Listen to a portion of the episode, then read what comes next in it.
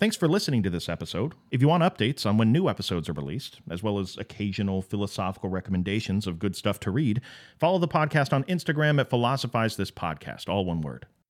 The term Renaissance means rebirth, but in order for anything to be reborn, there first needed to be a death. And that death doesn't necessarily need to be a bad thing. We see instances in our everyday lives where there are figurative renaissances, where nothing really bad happens when that death occurs. For example, you could go on a new diet and lose a hundred pounds and feel like you're personally experiencing a renaissance. The only death there is the death of your old, unhealthy lifestyle. Nothing really bad there.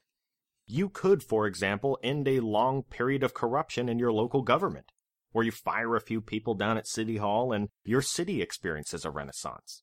You know, the potholes are finally getting filled, the uh, Lines at the DMV are only three hours long now. But what died in order to usher in the Renaissance?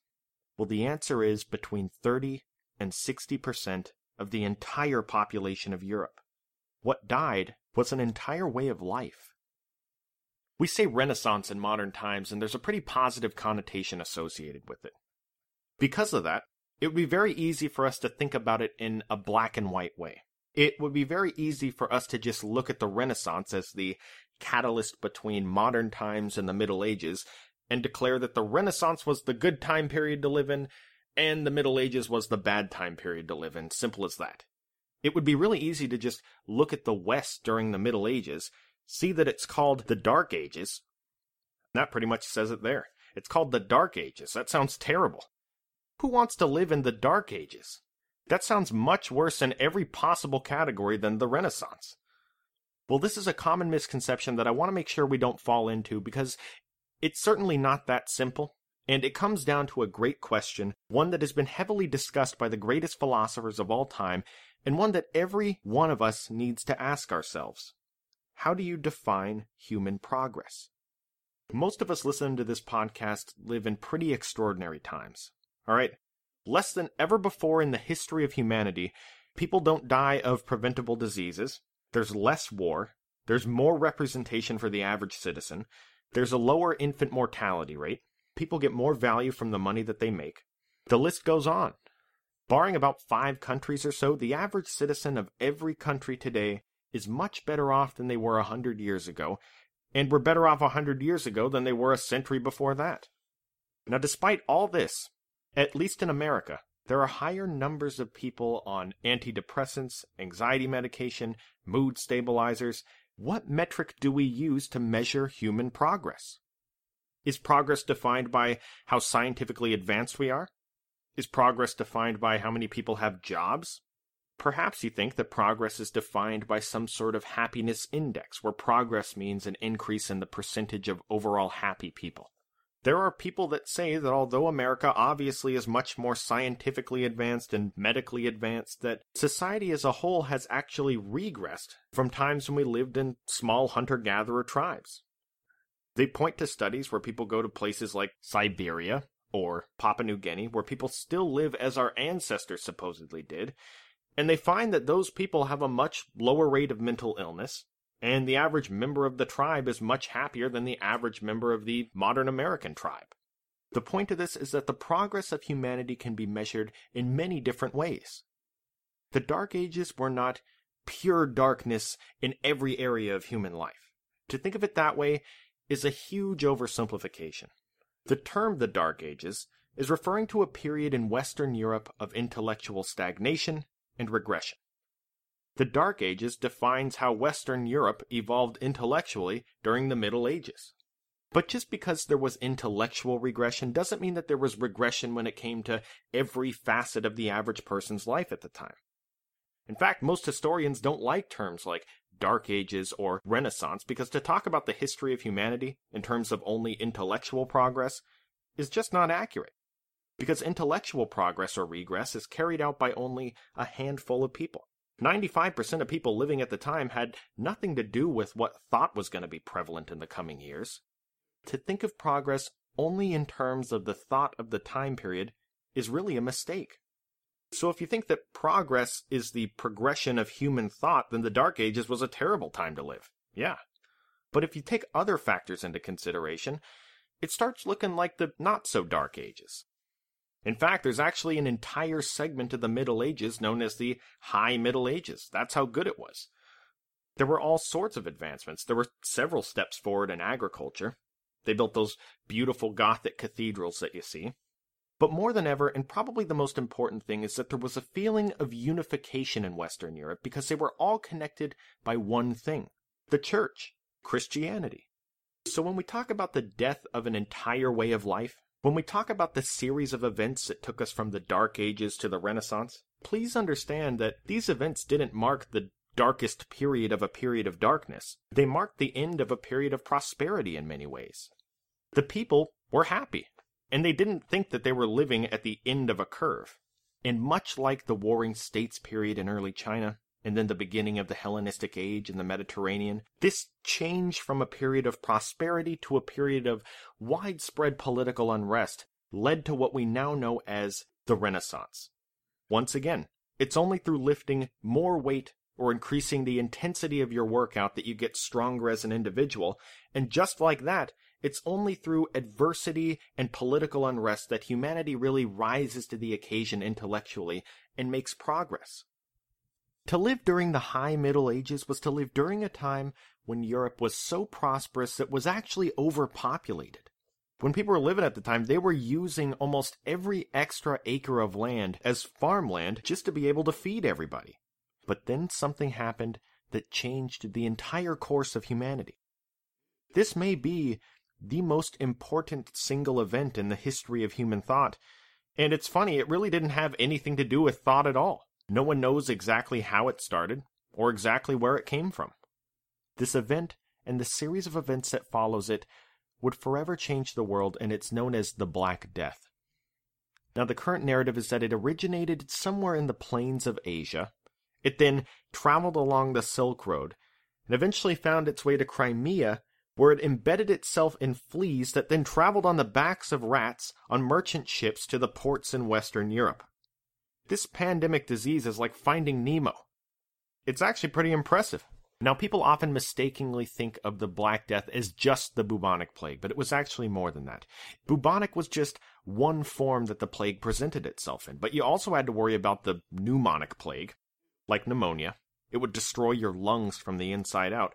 Then, if that wasn't good enough for you, you also had to worry about the septicemic plague, which led to something called disseminated intravascular coagulation, which let's just say you didn't want that to happen to you. When it was all said and done, historians estimate that around 400 million people were killed by the Black Death. Like I said before, between 30 and 60% of the entire population of Europe. This is the account of one person describing it. Quote, the symptoms were not the same as in the East, where a gush of blood from the nose was the plain sign of inevitable death, but it began in both men and women, with certain swellings in the groin or under the armpit. They grew to the size of a small apple or an egg, more or less, and were vulgarly called tumors. In a short space of time, these tumors spread from the two parts named all over the body. Soon after this, the symptoms changed, and black and purple spots appeared on the arms or thighs or any other part of the body. Sometimes a few large ones, sometimes many little ones. These spots were a certain sign of death, just as the original tumor had been and still remained. Now just imagine how it must have felt to look around you and see 30 to 60% of everyone dying of that with no end in sight.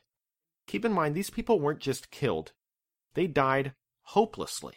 Once you saw the telltale signs, the black marks start appearing or swelling around the body, once you saw that, you had a week to live. They had no idea what caused it, or how to treat it.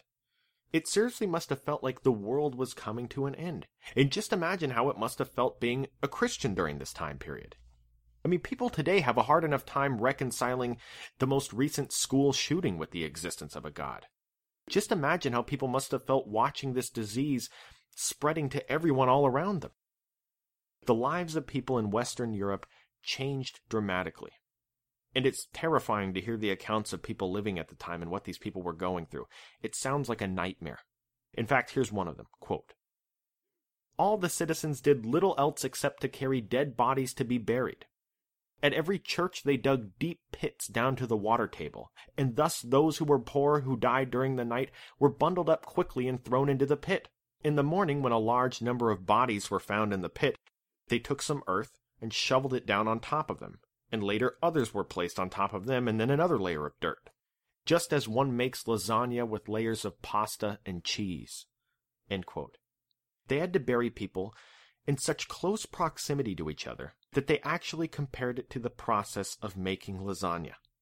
In fact, this limited proximity was a huge problem. One very important part of dying as a religious person during this time period was being buried in consecrated ground.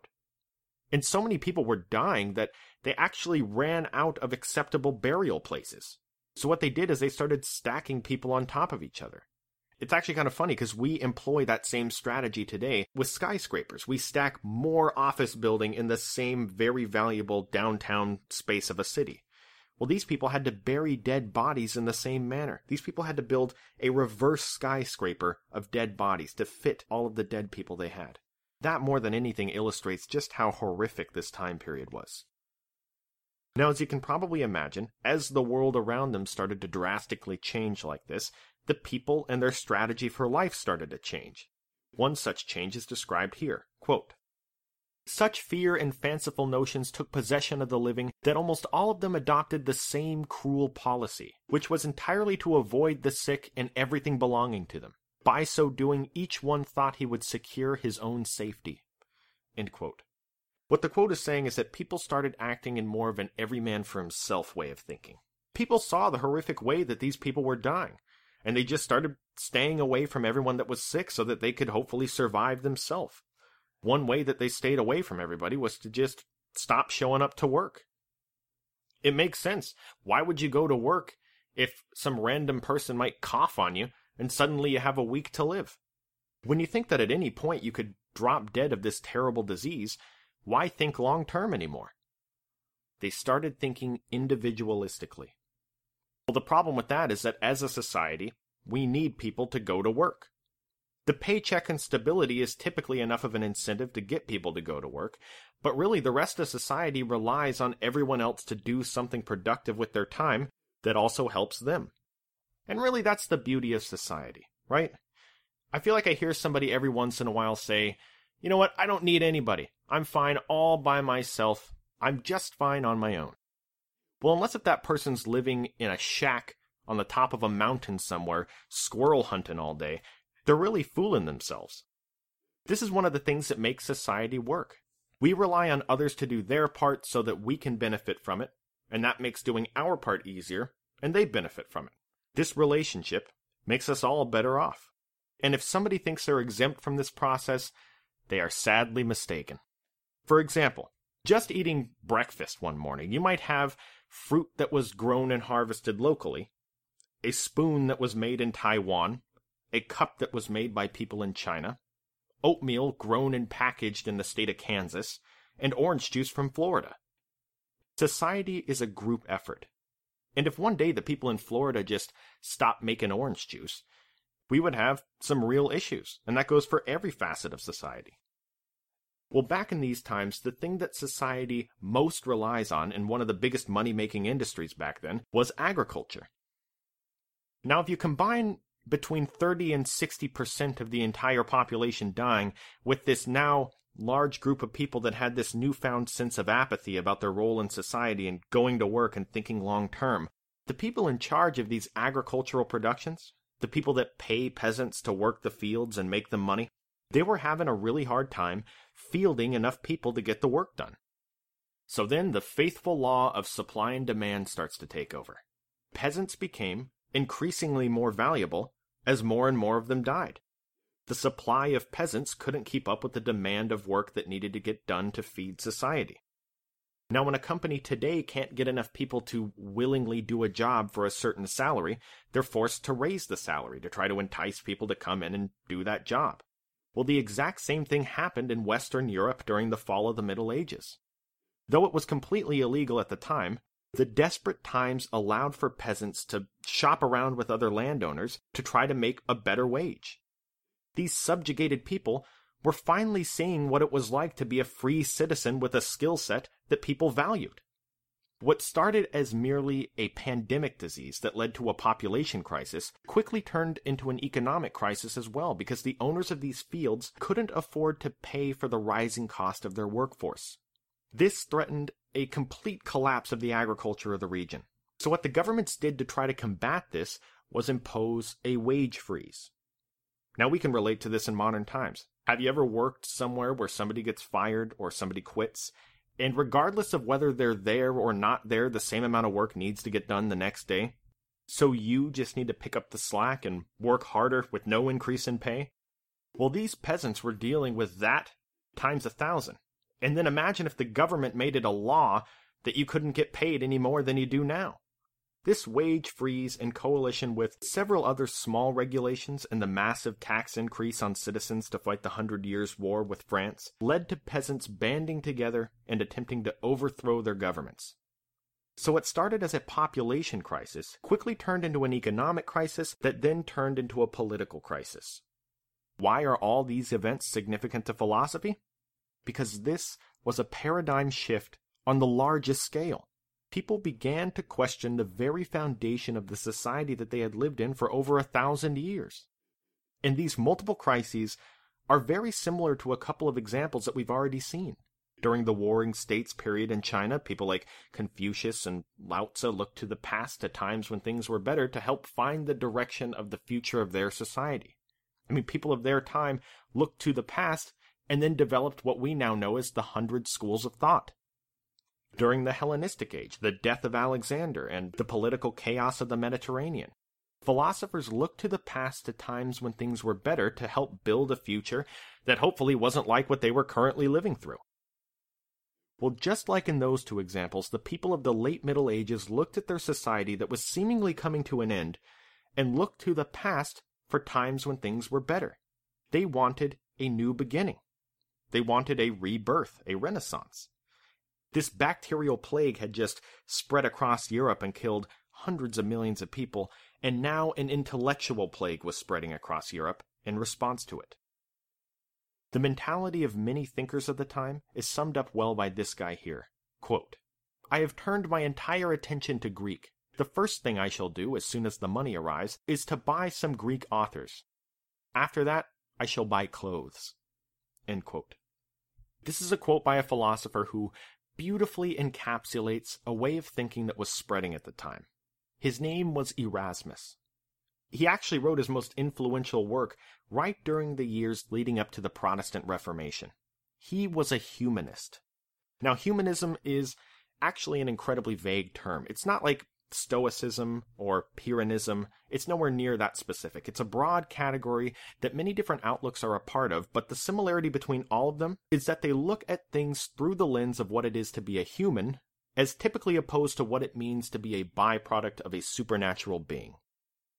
Humanism during this time was much less than what it would eventually become but it emphasized moving away from the scholastic approach that had dominated for so long and moving towards the teachings of earlier Greeks and Romans. We're going to talk about the Reformation and much more historical context next time. By the way, if today's episode seems more like a history lesson than a philosophy lesson, it's because it is. Trust me though, the biggest mistake people make when teaching philosophy is just to have one name of a philosopher after another and zero context the whole subject just becomes one giant blur of names and ideas with no real way to link the information together. We need to understand what it meant to be a human being during that time period to understand why there are such giant shifts in the way that people see existence. The important part to understand now is that Erasmus symbolizes this new intellectual plague that's moving across Europe. What we have to understand is that during the times of Erasmus, religion was not synonymous with faith as is typically seen nowadays. In fact, for the last several centuries, as we've talked about for the last several episodes, people like St. Augustine, St. Thomas Aquinas, Avicenna, these people applied their massive brains to the task of fusing together faith and reason. They tried to create a synthesis between faith and reason, which for a time were seen as complete opposites. Faith during their time meant Christianity, Judaism, and Islam, and reason being Plato and Aristotle. They had a lot of success. And so religion and theology at the time were seen as this weird conglomeration of faith and reason. Well, the interesting thing about Erasmus is that he doesn't fall into either of these categories that great thinkers usually fell into. He falls into a really weird middle place on the spectrum. So as the Reformation began, the church and the leadership of the church were seen as increasingly corrupt and evil. But how could that happen? They're the leadership of the church. They're supposed to be the moral authority. Well, Erasmus thought that the mixing of philosophy with religion wasn't a noble pursuit like they thought for the last thousand years. He actually thought this merging of the two was the reason why everything was going so wrong. And it makes sense if we look at it from his perspective. He looked around him, he saw all the stuff that was going on at the top, and was like, okay, guys, come on. What does all this stuff really have to do with God? He saw all kinds of stuff. There were many pardons that priests got for committing crimes that were completely irresponsible. Uh, he saw all kinds of ridiculous rituals, one of which is where the spiritual leaders were somehow able to look at you and get together and crunch all the numbers and figure out exactly how long your soul is going to be in purgatory versus somebody else's soul. He saw all kinds of trivial disputes between Christian leadership where they argue about small issues that don't really matter to Erasmus, like the nature of the relationship between each aspect of the Trinity. He saw that as just a waste of time. He was opposed to the entire intellectual tradition of scholasticism as a whole. He was a humanist. Well, all these things are byproducts of this relationship between philosophy and religion. And to Erasmus, these people had entirely missed the point people are focusing on all these unrelated things, these over intellectualized things, when really the whole time to Erasmus, the true point was just to love one another. It was very simple. Instead of all these weird rituals where you access God through some anointed medium like a priest or a bishop, you don't need any of that. All that is a corrupted variant of what you should really try to do, which is form a more individual relationship with God. He sums it up here Quote, What hate required these things at your hands? In vain they will make their idol please, one that he has lived only on fish, one that he has never changed his sacred hood, this one that he has lost his voice by continual singing of holy anthems, and one that he has forgotten how to speak in his strict obedience to the vow of silence. Our Savior will interrupt their excuses and say, Woe unto you, scribes and Pharisees! I know you not. I left you but one precept of loving one another, and that I do not hear anyone plead he has faithfully discharged. What he's talking about there is all of these various arbitrary sacrifices that human beings have declared are what God really wants us to be doing. These humans had tangled everything up to Erasmus. He gives the example of the guy who sang worship songs so much that he lost his voice or somebody that is so committed to his vow of silence that he actually forgot how to speak. These people have missed the point. Theology and philosophy had missed the point. True spirituality is something that's very personal between God and the individual. And this is the reason why Erasmus is representative of this intellectual plague going around, this individualistic approach that was growing in popularity. When we talk about the Protestant Reformation next time, we'll be able to talk further about this relationship between the individual and the church authority. But when it comes to calling out the people that have corrupted his religion, Erasmus pulls no punches. Quote, they think to satisfy that master they pretend to serve our Lord and Savior, with their great state and magnificence, with the ceremonies of installments, with the titles of reverence and holiness, and with exercising their episcopal function only in blessing and cursing. Their only weapons ought to be those of the Spirit, and of these indeed they are mighty liberal. Their interdicts, their suspensions, their denunciations, their aggravations, their greater and less excommunications, and their roaring bulls that fright whomever they are thundered against. And these most holy fathers never issued them more frequently than against those who, at the instigation of the devil, and not having the fear of God before their eyes, do feloniously and maliciously attempt to lessen and impair St. Peter's patrimony. Yes, Erasmus had a huge problem with the church leadership and what religion had become. But he had an even bigger problem with philosophers. Most importantly, these people that sit around and tell everybody that the goal of life and the thing that's going to make you the happiest is to sit around and reason about things and try to get to the bottom of the nature of things, try to figure out what the truth is. These people say that to live in ignorance is to live in misery. We, of course, know what he's referring to. We've heard that line of reasoning many times in this show. Well, Erasmus couldn't disagree with it more. He says it here, quote, Now I believe I can hear the philosophers protesting that it can only be misery to live in folly, illusion, deception, and ignorance. But it isn't. It is human. I don't see why they call it a misery when you're all born, formed, and fashioned in this pattern. And it's the common lot of mankind. There is no misery about remaining true to type. What he's saying is, look, how can you say that you're miserable as a human if you live in ignorance of the truth? We are born in ignorance of these things. When we're grown up, we don't magically all of a sudden know everything that there is to know. Living in ignorance is part of what it means to be a human being. And as the old saying goes, ignorance is bliss. We, as humans, are happiest when we live in ignorance, and all this knowledge these people seek really only serves to complicate things and make their life worse than it already was. The key to happiness to Erasmus is something that's actually laid out in the Bible. Quote, the summit of happiness is reached when a person is ready to be what he is. End quote.